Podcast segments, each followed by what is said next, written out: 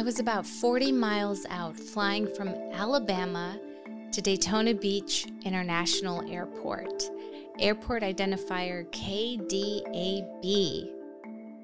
It was October 3rd, 2017. A thunderstorm had just passed, which left the skies with shades of beautiful grays and gold as the sun was setting west behind me.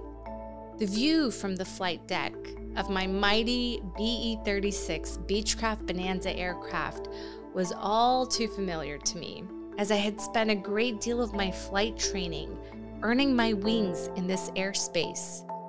When I contacted Tower, my heart started to race with excitement. Adrenaline kicked in. Was this finally happening? Was I getting closer to this chapter of my life? A chapter that made me grow into the woman and pilot that I am today? Becoming the eighth woman ever and the youngest woman to fly solo around the world in a single engine aircraft? It truly was an adventure of a lifetime. But as you can imagine, it wasn't all blue skies and tailwinds. It was a 90 day journey that was extended to 145 days due to mechanical issues and three major weather systems. Beyond the time frame, there were enough moments and memories that some people experience in a lifetime moments where I had an itch to scratch. Now, I'm not talking about some bright idea. No, my head was literally itching. It was on fire. I had head lice. I discovered it after I landed in Darwin, Australia, and of course, I couldn't find treatment there because of its remote location. I had to hang in tight until I flew nine hours to Cairns, Australia. And the treatment that I found there was an all natural one with herbs and natural ingredients that just didn't work. I needed chemicals, something strong to wipe the head lice off all at once. I finally found prescription grade head lice medication in Hawaii. Yes, that exists. And it was just in time for the longest leg of the entire trip, the Pacific Ocean, which was a 14 and a half hour flight. Again, this was one moment along the global flight that just really tested me. It was hard. It sucked. This, this journey, this was all finally coming to an end. Before I knew it, my wheels touched down on runway 7 left. As I taxied in, I could see the dream team waiting there with signs to welcome me home. I positioned the aircraft for parking and shut down the engine. Simultaneously, as the engine shut down, tears of joy and relief streamed down my face. I made it. I was home. I was finally done. After I completed my checklist, I jumped out of the aircraft, greeted the team, and kissed the ground beneath me. So many emotions were running through my mind that day. And then there it was. The question everyone eagerly asked me what is next? This question haunted me. People saw me as this brave woman who conquered the world in a single engine airplane, bringing aviation and STEM to children along the way. This was true, and the question was valid. So, why did I feel so undone?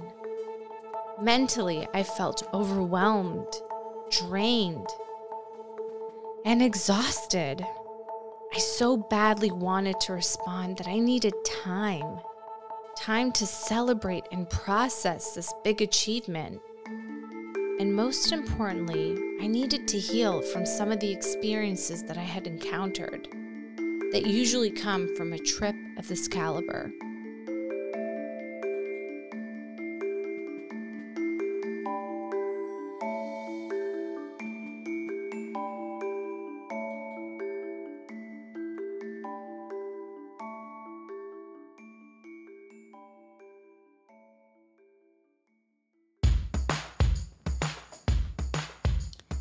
Today's episode is brought to you by our sponsor, Atlantic Aviation. Atlantic Aviation provides aircraft ground support in over 60 locations across the U.S. I am proud to be partnered with a company that puts their people first and values diversity and inclusion.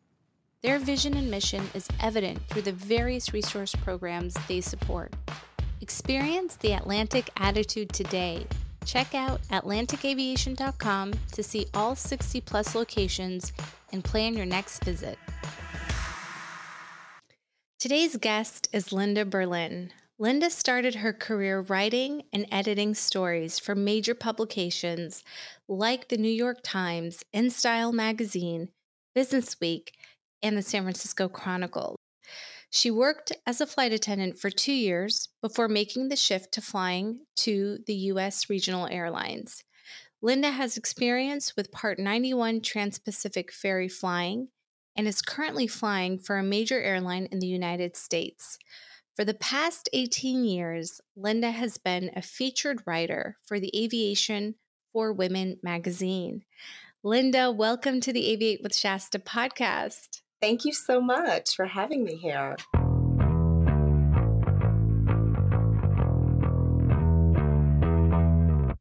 So, Linda, mental health. You are so brave to have this conversation with me. Before we get into the topic around mental health, I have two personal questions for you. Sure. Number one, if we were to meet at a coffee shop for the first time, how would you introduce yourself? We pretty much wanted just to get to know you more on a personal level.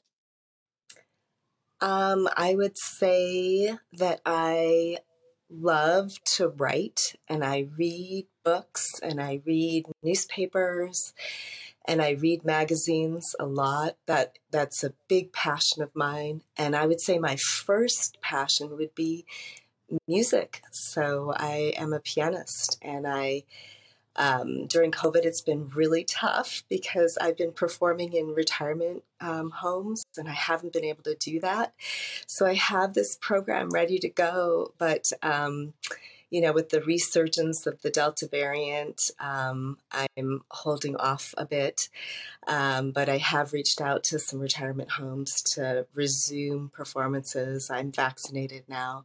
So I would say my piano and my writing um, really defines me. And my flying is a love that feeds uh, another part of me that is very exciting. And I really enjoy my job. I'm lucky that I make a living flying professionally. Amazing. Wow. That's that's so incredible that you play the piano.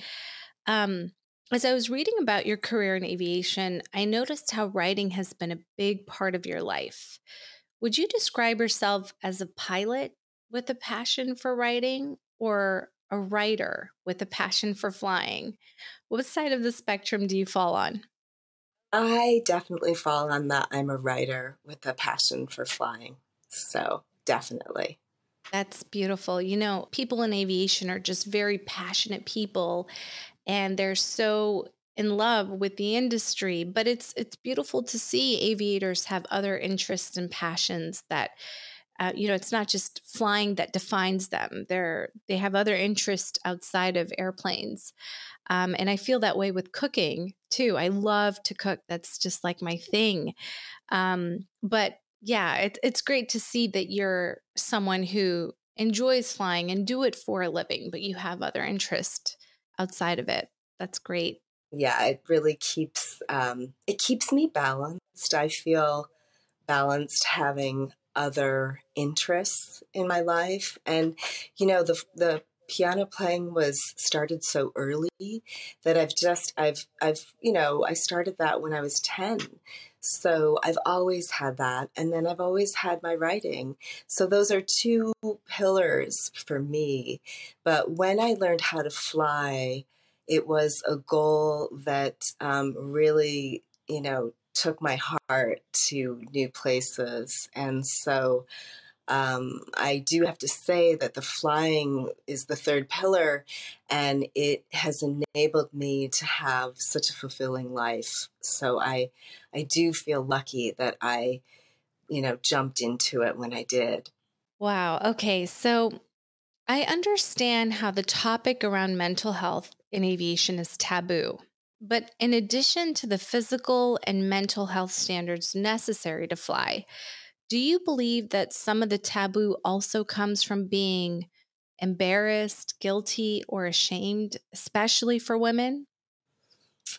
Um, I think it's men and women, to be honest with you. I don't think uh, women are more ashamed than men. Um, I think this, I think mental health issues, you know, are not choosy with, you know, the people that are affected. I do think that women are in the unique role of having children. And there is a very significant, you know, proven thing that happens when you, you know, have a child where your thyroid hormone levels drop after that child is born.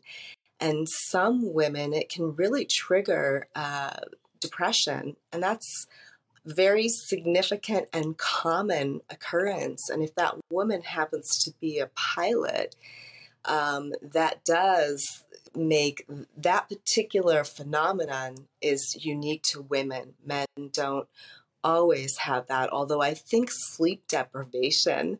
I have a brother in law that um, when his twin boys were born, uh, had such sleep deprivation that he was uh, required to get on antidep- antidepressants.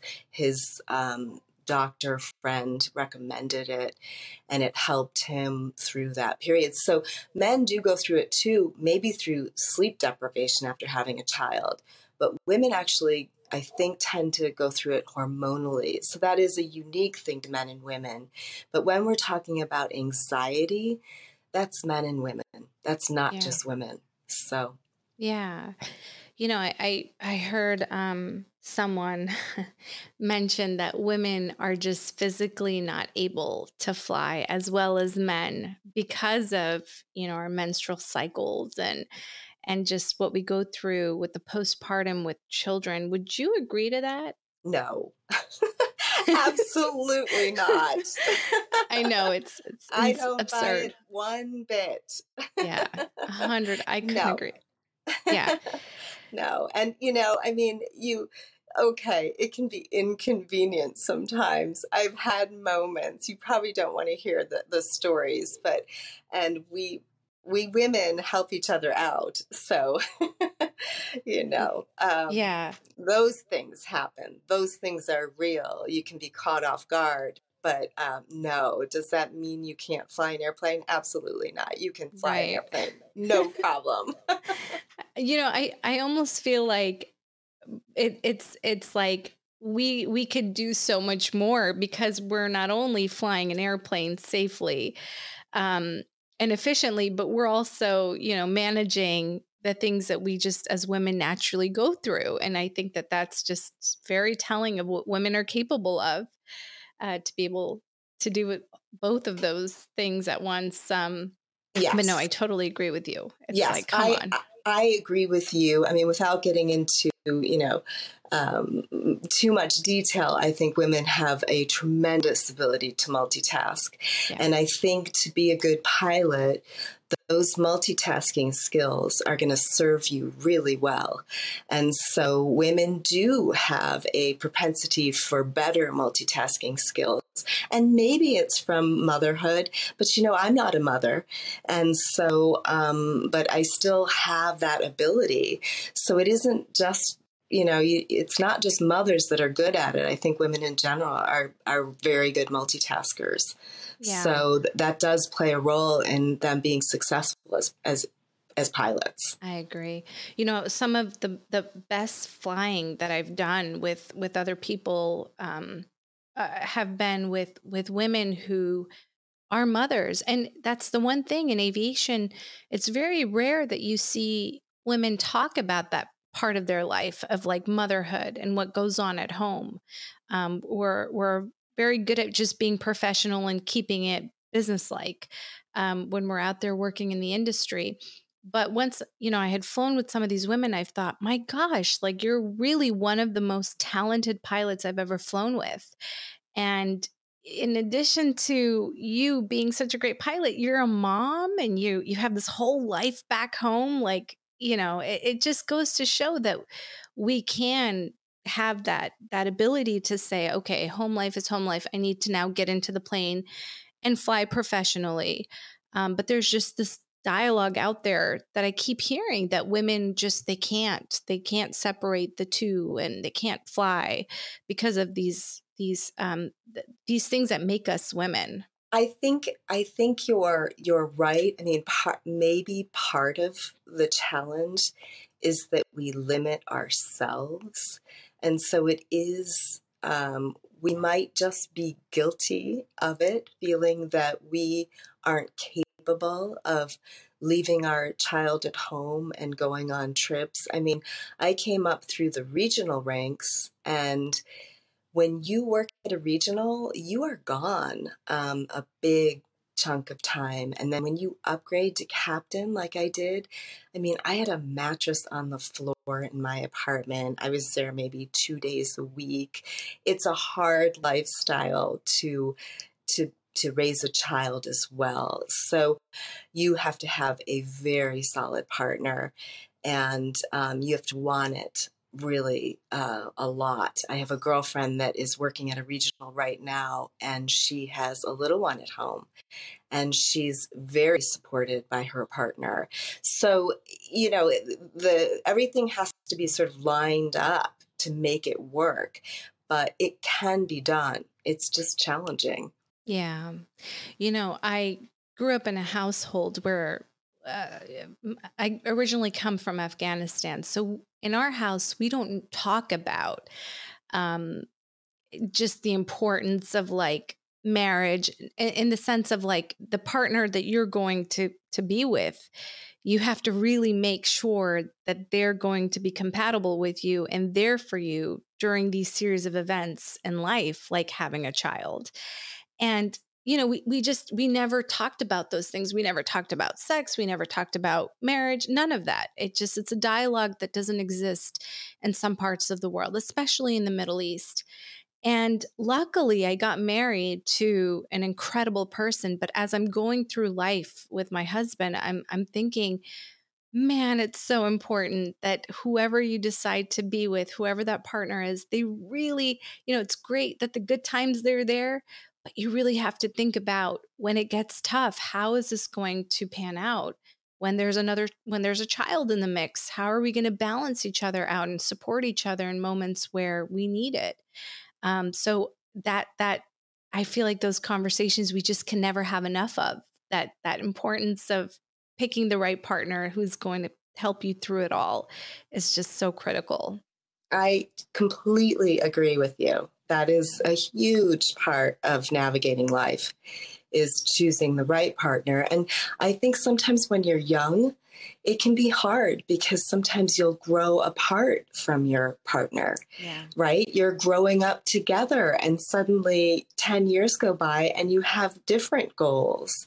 So, those things can happen too, and you have to give yourself a break if, if it's not working out.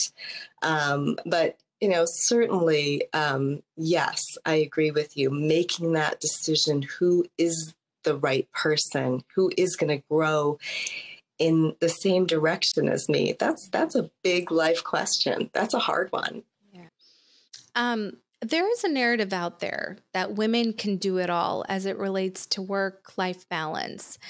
Um, it's almost like it's an unspoken expectation. And to be truthful, I'm guilty of it I'm tr- guilty of trying to do it all, especially as a new mom. Do you think this expectation was brought upon women, or do you think we kind of set it up for ourselves, or both? I think both. Yeah. I do.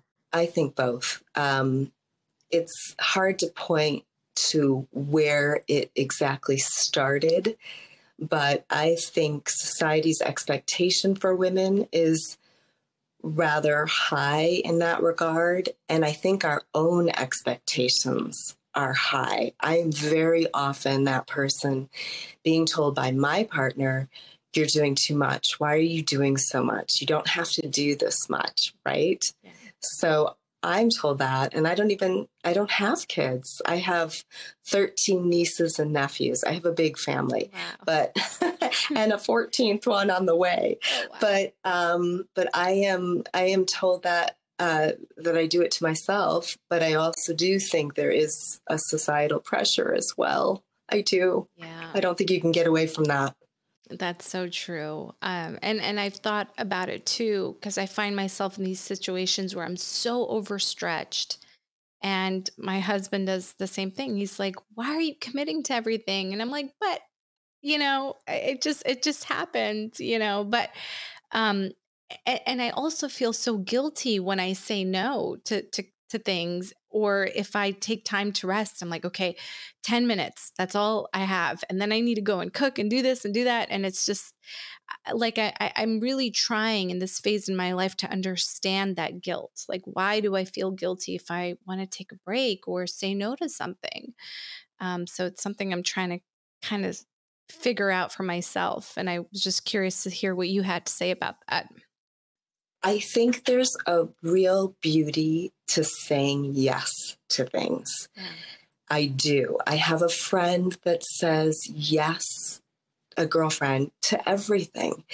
And she'll sit on a nonprofit board. She'll, she's a big animal rights person. She will go out and, you know, hand out, um, you know, handouts at the college. She'll, but I also think we have to take care of ourselves.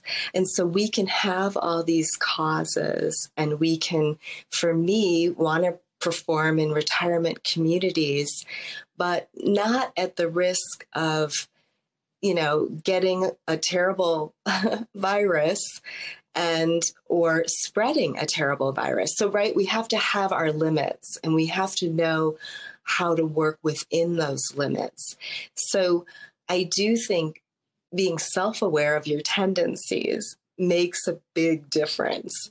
But I still think saying yes is a great thing because you're going to get a lot done in your life and it's very exciting. You're going to meet lots of people and have amazing experiences and not close yourself off. And that's beautiful, mm-hmm.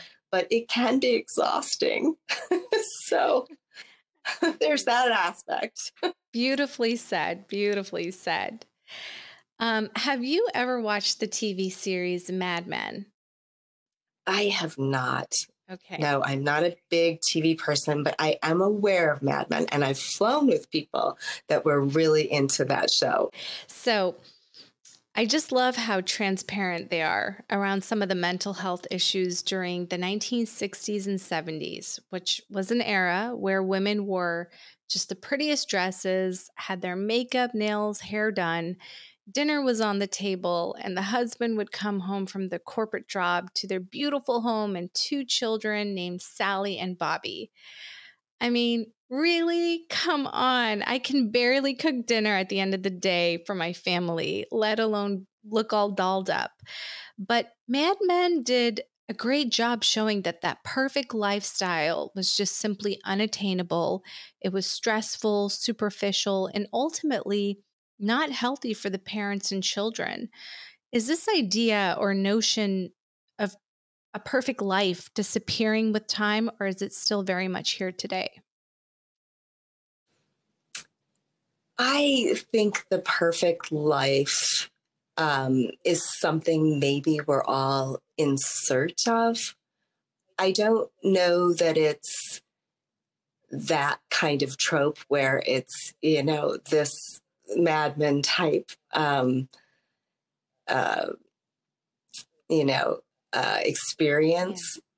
Yeah. But I do think we're all striving. And I think COVID has maybe we've woken up a bit. Yeah.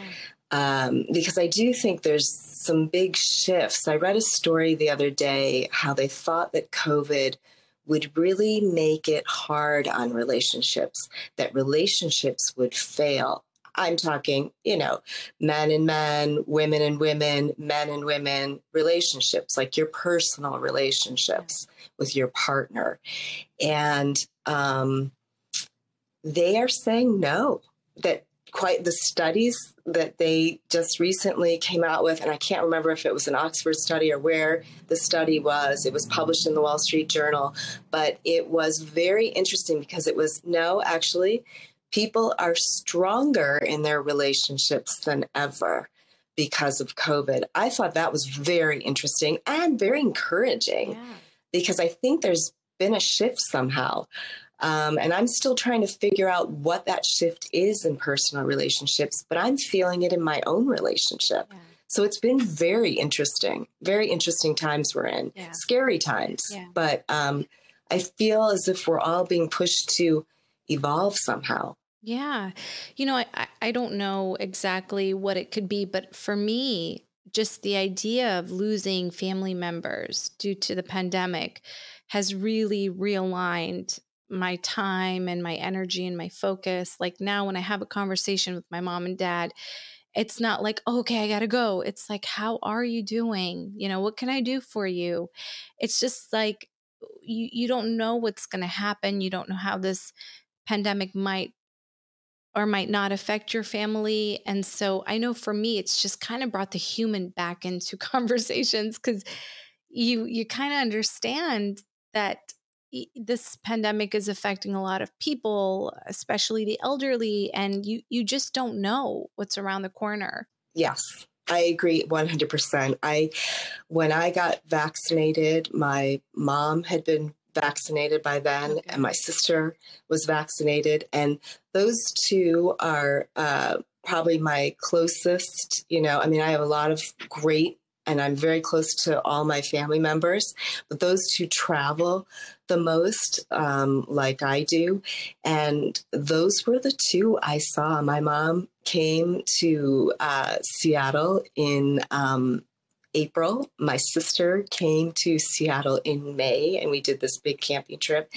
And I came back to Cody, my the where I live, uh, Cody, Wyoming, and it was Kurt's brother has four kids and they came for the 4th of July. It's all about family yeah. right now. And I hope it continues. Yeah. And I'm going to a big family reunion that was supposed to happen last July that got canceled. And it is happening this July. So it's really, I think that's a really good shift. Yeah. I agree. It's one of the positive things that have come out of the pandemic, but it's it's a really good thing. Mm-hmm. Definitely.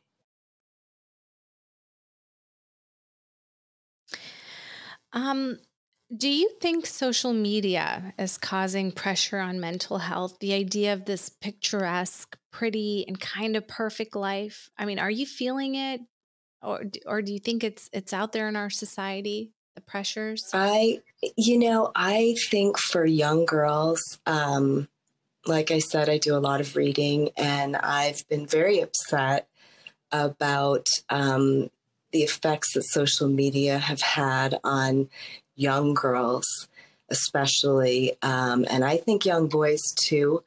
Um, but this particular story that I read was about young girls that are cutting themselves. And that's a very tough subject. I'm trying to understand it more. And I know some young girls that have done this in the past. They have gotten uh, they've gotten the proper um, medical help, and the two that I know are not doing that anymore and not managing their stress anymore. But I would venture a guess that it came uh, somewhat from social media, and I have been, you know, that issue has come out in stories that I've read about young girls feeling pressured, um, suicide rates being up for isolated young girls and isolated young boys, and so yeah, I do think there's there's an issue there. We have a big issue in this country with social media because many of these kids have grown up with it. You know, I have nieces and nephews that they social media has been you know in their life since they were young so they've grown up with it i did not grow up with it So very different for me. Yeah, I agree. I I didn't grow up with it either, but I do find myself sometimes just after a very long day going on there and just thinking like what am I not doing? Cuz these moms and these pilots and these professionals, you know, social media, it just seems like they have it all together and I'm just like I found myself kind of going down this rabbit hole of like what am I doing wrong here? Cuz I I at the end of the day I'm exhausted and I didn't even accomplish like one real thing in my my list of things to do but uh, but then I, I have to remind myself wait a minute this is social media you really don't know what's going behind these pictures and captions but um, i'm with you i you know i personally am feeling the effects of it and i just i'm so worried for the young generation this generation coming into aviation because they're seeing that there are these really beautiful and and inspirational uh, content that's out there on social media, but it's not realistic or real. Like we don't all look like that at all times. Every flight is not so perfect. You know, it's just a really high standard to, to live up to. Yeah, I agree. And I, yeah. yeah. I mean, that's such a big issue yeah. that you could do a podcast just on that issue. Yeah. Um, so, social media um, definitely has a, a very large impact on young women uh, and men. So I I do think that that's that's an issue that we all need to be concerned with. Yeah. I really do. Yeah. I don't have the solutions. I know that in my own personal life, I just dipped in um, last May during COVID and love my Instagram. I'm really enjoying it. And I feel very connected to the community that I'm connecting with. And so I think it depends. You, not all social media is going to fit for you. And I'm trying not to push myself into realms where I'm not comfortable. It's important to be comfortable. And if you're on a platform that you're not comfortable with, I would get rid of it yeah. and try another platform because there's multiple out there and some very supportive communities. And you want to be around people that are supportive of you. You deserve that. We all do. Uh, you know, you, you, said you don't know what the solution is, but I, I think there is a solution with what you just said. Like, filter out who you're following. If you're finding someone who doesn't bring you joy or inspiration or, or makes you feel excited about something, you're in power. You just go up there on your phone and click on follow. Um, but I I had to do a cleanse too because I, I thought, you know, it just some of these some of this information out there is just not being productive and doing a cleanse, a social media cleanse. And now I found that my Instagram, I'm enjoying it more because I, I've re I've followed people that who align with like my values and my interest. So that that I think that might be one solution there, a small one, but a, you know, it, it will help just to kind of cleanse out the people you're following. Absolutely. You have all the power in the world. And I think sometimes uh, young girls forget that. Yeah. And women forget oh, that. We we just have to take it back.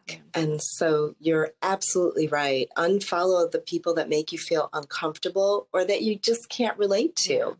There's nothing wrong with that. And if they try to shame you, which I've had that happen, I just say I'm trying, you know, to follow new people. Yeah. There's no no offense, and I wish you all the best. Yeah. Oh, good. That, that, was it. Yeah, yeah. I, I actually had somebody try to shame me, and that's not appropriate. Yeah.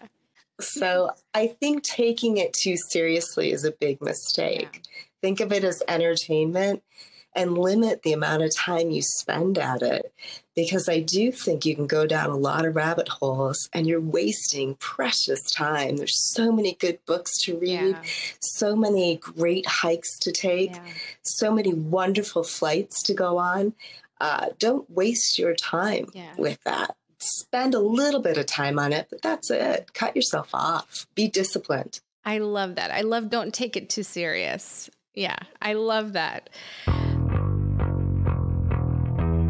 Okay, so how I came across your name was by reading an article titled Mental Health and Flying, which you wrote in the Aviation for Women magazine uh, in the July August 2019 edition.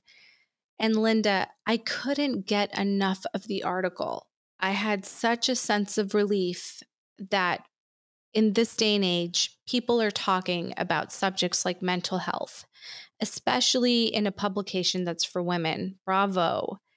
Can you share with us a summary of the article for those who haven't had the opportunity to read it yet? Sure. It's a story that was inspired by a friend at work who took his life and we both got hired the same day and became friends. I didn't know him before. And um, it's about navigating mental health while being a professional pilot. Uh, there is a military person in the story, there is a major airline pilot in the story, there is a regional pilot in the story. And um, so it was challenging to have people come forward. And I did have one particular person that helped educate me about the process. But it's essentially about f- facing, and either you have depression or you have anxiety, and um, keeping your professional job intact but navigating it through proper approval through the FAA through special issuance. So, like any other medical issue, if you if you have a heart problem or diabetes, believe it or not, you can actually navigate that and come back to flying. Um, so the FAA has really shifted and they want pilots to come forward. It is not an easy process uh, especially because of mental health issues. It can be challenging and it depend there's a lot of it depends in it uh, but that is essentially what i wanted to write about because i feel like my friend who died it could have you know i always feel like it could have been avoided I feel like suicide can be avoided. Yeah. So I don't think it's, I think it's, you know, I, I would like to have some protections from that. Yeah. I'm so sorry about your friend. Wow. Me too. It was awful. Yeah. Because of the nature of the job, it is important for pilots and aviation professionals to be fit to fly. But sometimes life, like a financial setback, death in the family, sickness, divorce, life happens. But these set of challenges can test us even more if you consider the long trips away from home, the jet lag, the being on the go that life's that pilots experience in their job. Are we still in the mindset of the 1960s and 70s, kind of going back to Mad Men and the illusion of the perfect life, where society believes pilots are these superhumans immune to any issues related to mental health? I don't think so. I think it's shifting. Now, it probably needed to shift many years yeah. ago, but I do think, uh, like everything, it's evolving. And so I don't believe that. I believe we're moving forward. And a lot of different airlines are coming up with these pilot peer programs where a pilot in distress dealing with any kind of family issue or just personal or could be a medical issue um, can call and get some guidance as to either, you know, if they just need to let off steam or if they need advice on who to go to for counseling, um, they can get some advice on who to contact. And and really, it's almost like a crisis hotline on a certain level.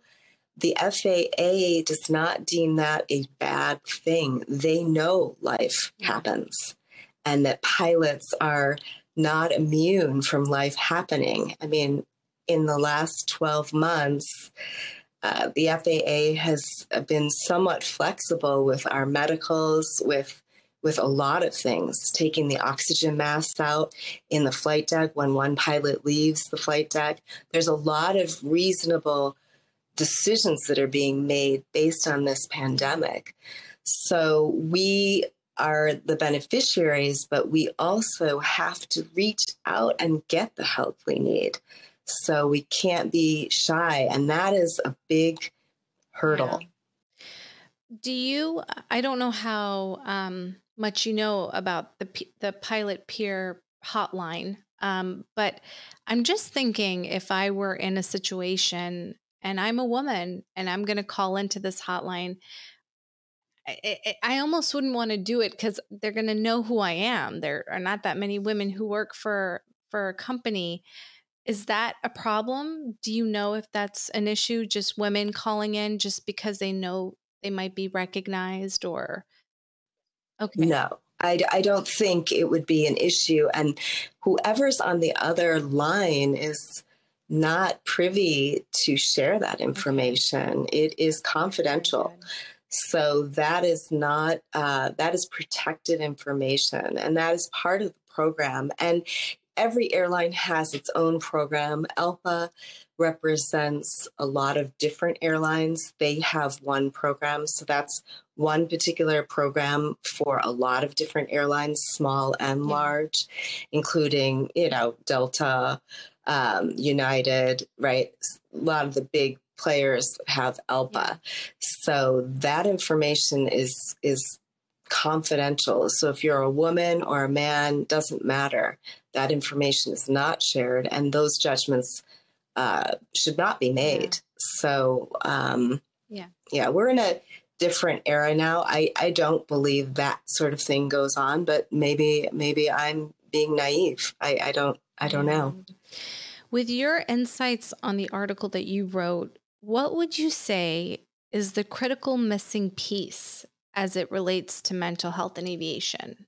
What is that piece that that's critical that we need to focus on to tackle this? I think self awareness. I mean, Edith Harvey, I talked to her for a long time. She helps HIMS, AMEs write their reports and submit them to the FAA properly. That is a big challenge, yeah. right? Is providing enough data uh, on a particular pilot that might be out for anxiety or depression and providing that information to the FAA in a way that the FAA can feel confident um, of issuing a special issuance. Edith said that even in her field, in the medical field, getting doctors to admit their own mental health issues is very difficult. It's something related to the profession itself, I've got this. I'm a pilot. I do checklists. I know how to work this out.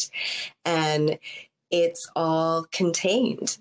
And you don't want to ask for outside help. And so it is, I would say, the the key component is inside yourself, recognizing that you've got an issue. And one person in my story, it he kicked it down the line. He he thinks he had those issues for many many years, and then it just built up. And that I think is the problem with mental health issues. They don't go away. They just get worse yeah. and worse. And so, but you've got to be willing to take the steps to ground yourself and get yourself healthy. And that's a big yeah. challenge because you're walking away from, you know, you might be walking away forever right. from your career, but you probably yeah. aren't. So it's just being willing to take that risk for your own health. Right. I think that's the key component. That's that's the crux of it. That's the hardest part. Wow. You know, I got um some advice very early on when I got into aviation is that when it comes to your medical, you're fine. You know, if you got real problems, you deal with it outside of your appointment. But when you go in there, you're fine. And it, it just took me back. It was like, wow, that's that's the that's the the uh, the feeling you know with with medicals and the aviation community um you know that's the dialogue that's the language around it and uh there is there is some room for improvement here because as you mentioned just now that it doesn't go away uh, these mental health issues they just keep building and you it's if it's something that could be easily addressed in the beginning my gosh that's you know that's great but if we keep letting it just drag on for so many years then it it gets to a point where people just can't handle it anymore um, and it just becomes that much more serious. Um, and the thing, too, is that it's not just an employee or people problem. According to the National Alliance on Mental Health Illness, depression and anxiety disorders cost the global economy $1 trillion each year in loss of productivity. This is huge. This is impacting companies too. And I'm just shocked that we're not doing as an industry more to address this issue. I I do think um, it's helpful to know that the FAA is not interested in your marriage counseling yes. or your, you know, maybe you're not getting along with a sibling or you know, you're having trouble with your teenager and you need to go to a coach, a life coach. Uh, they're not interested in that sort of thing. They're interested in a diagnosis. If you get a diagnosis, that's different. So a lot of people don't realize that. So I do think there's this lack of knowledge out there. And that's another reason why I wanted to write this story because I didn't know until I started researching yeah. it uh, how interested are they in you know you going to a life coach? They're not interested at all. They don't want to hear about that. It's really just a diagnosis yeah. and if it's a situational thing that's different. And even pa- paula corrigan she she's uh, women in aviation. She's the doctor that we can contact and get get advice from. She's a really good source for me with stories uh, she said, even some people that might, for instance, my brother in law with uh, the twins being born and him being sleep deprived and needing an antidepressant, he was only on an antidepressant for, I think it was like five months. And so he's not a pilot, but in his case, I use that as an example. They he could easily get his medical back if he were a pilot. As soon as those you know twins are sleeping through the night that's considered a, a, a situational yeah. issue. So that's where i think people don't always get that. They think it's so taboo that they don't even want to um, t- you know put dip their baby yeah. toe in does that make does, sense? Yeah, uh, absolutely. And again, it's just that lack of knowledge and understanding that the FAA does have um, uh, like standards on on what they want to know as far as counseling or anything that you're seeking, and kind of going in the direction of solutions. The FAA has approved for antidepressants that pilots can take, which I didn't even know that until I read your article. Yes, that is right. And those antidepressants have enabled, uh, back then when I wrote this story, about a little over 1,200 professional pilots to resume work at their airlines. So, yes, it it enables them to get the serotonin. It's like a it's a complicated chemistry that goes on, but it's not addictive and it's not um, gonna, it's not a, uh, a, a doesn't um, affect you. Uh, well, basically, it's non addictive. And um, so it's helped these people get back to work. Now, if those medications don't work for you, then there's a different set of criteria. So it's it can be a little bit challenging, I think, if if a medication can't help you. But a lot of people are also really helped by cognitive yeah. therapy. So there's that as well. So a combination very often is people are successful with. God, what is cognitive therapy? If you don't mind elaborating. Uh, you know, I am not okay. an expert, but based on my story, I the way I understand it is connecting what's in your thoughts with what's in your body and understanding your physical reactions to your thoughts. And so, in a way, it's almost like harnessing those yeah. thoughts to help your physical reactions uh, calm down. And I would say, with someone like that's yeah. anxious, that would be, uh, I mean, obviously, talk right. to the experts. I am not a medical expert. So, but cognitive therapy has been helpful for some yeah. of my sources that I've talked to for this story. Um, and sometimes it's just acknowledging that you've got an issue that has made all the difference. You know, one of my sources said it's just yeah. talking about it. Oh, it's very therapeutic. That really helped. Yeah. Yes. Mm-hmm. Admitting it. Very good. So, wow. Um, what what is your favorite way to unwind after a long trip? Like what do you do to kind of help your mental health and just feel better after a long working week or couple days? I do a combination of things. I added something last year that's been really great. I am not always successful at doing it every day, but um, one thing I do every day is yoga. But the thing that I added was meditation. I was struggling during COVID because I worked during COVID. And the big stress for me as an airline pilot was where am I going to get stuck? Because back then, before you were vi- vaccinated, if you got exposed from a flight attendant, you were stuck wherever they disclosed to you that you were stuck and you had to quarantine for two weeks. So I was having a hard time sleeping. And I com- admitted this to my sister, and she said, You've got to start meditating. So I downloaded Insight Timer, and it was very helpful. And it really, I've kept that going. And I do that, I try to do it at the end of my yoga routine. But the other thing that I do is I exercise. I make sure I walk every day or mountain bike every day. I lift weights.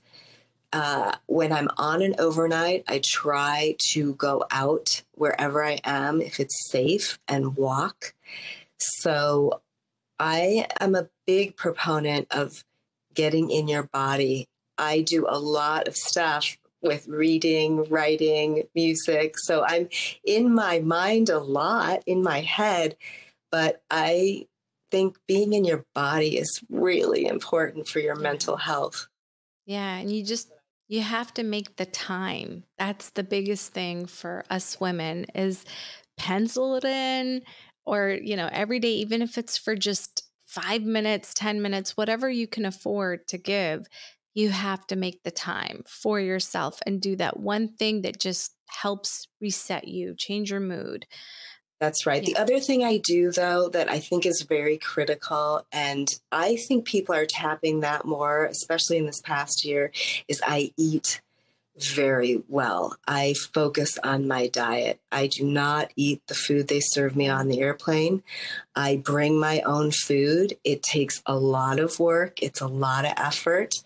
I'm a member of a, a farming co op. I buy a lot of really fresh organic produce. I do a lot of cooking and I eat really well. I start the day really well with a veggie smoothie, no fruit in it. And I just feel better. And when I eat not so well, I feel yeah. it immediately. And it can affect your mood. and it can affect your stomach and it can have long term effects. So, how you eat is also really yeah, critical. Agreed, completely.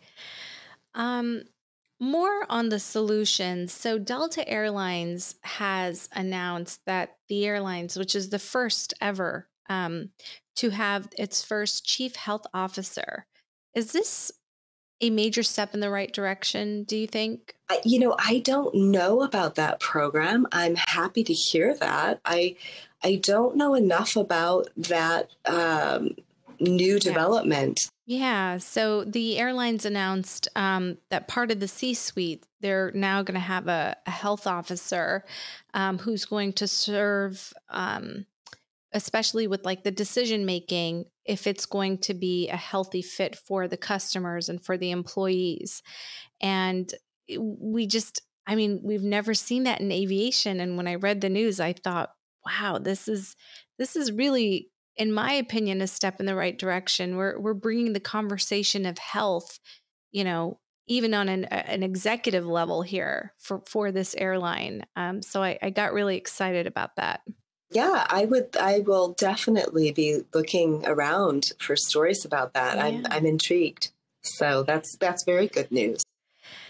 Very good. Well, we'll wrap it up. And I just have one final question for you that I ask all of our podcast guests. And that is what is the best piece of advice you've ever received as a woman in aviation? That is a good Take question. You've oh, really oh, no. stumped me. Um, I've gotten a lot. I've really, I've gotten a lot of great advice yeah. over the years. Um, I would have to okay. think about that. And I don't I don't want to put yeah. you off, but um No, no worries.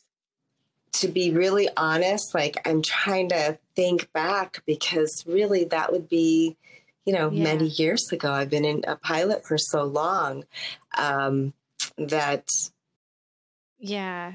Or just advice that you have that you think is important for women in aviation to to take or to have. I guess if I were giving advice out, I would say that the powerful thing about being a commercial airline pilot at a union protected job is that you have pay equity. And everyone focuses on sexual harassment as being the big issue that women have to cope with.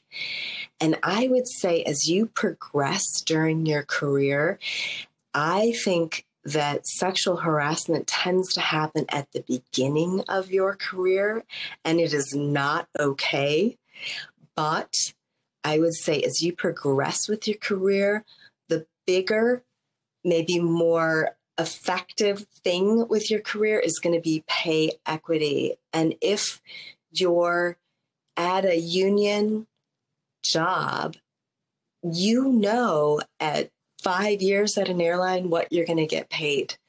And so hunting for those kinds of jobs where it's not based on merit, an upgrade is not based on merit, it's based on seniority.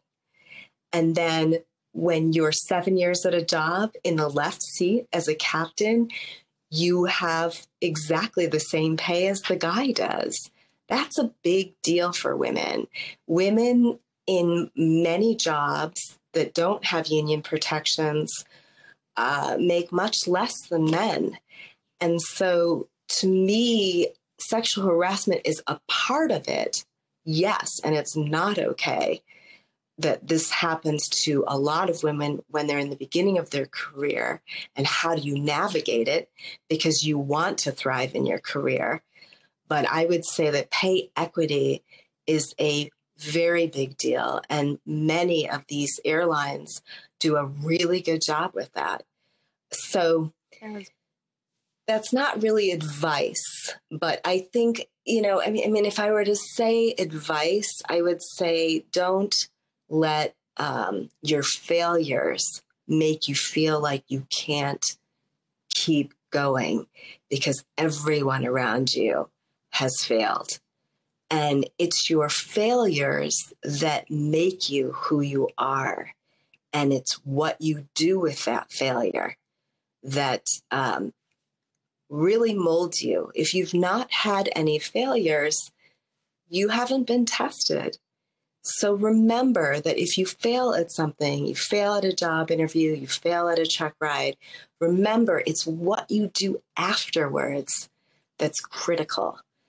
And if you can thrive under duress, that's everything. And if you want a job at the airlines or in corporate, they want to see that out of you. So, my advice would be to thrive with your failures, embrace them, and move on. I love it. Linda, it's been a pleasure having this conversation around mental health and aviation with you. Thank you for your time, your insights. Keep up the important writing and work that you're doing. And we appreciate you so much. Absolutely. Thank Thanks you. for the opportunity. You. you have a great day.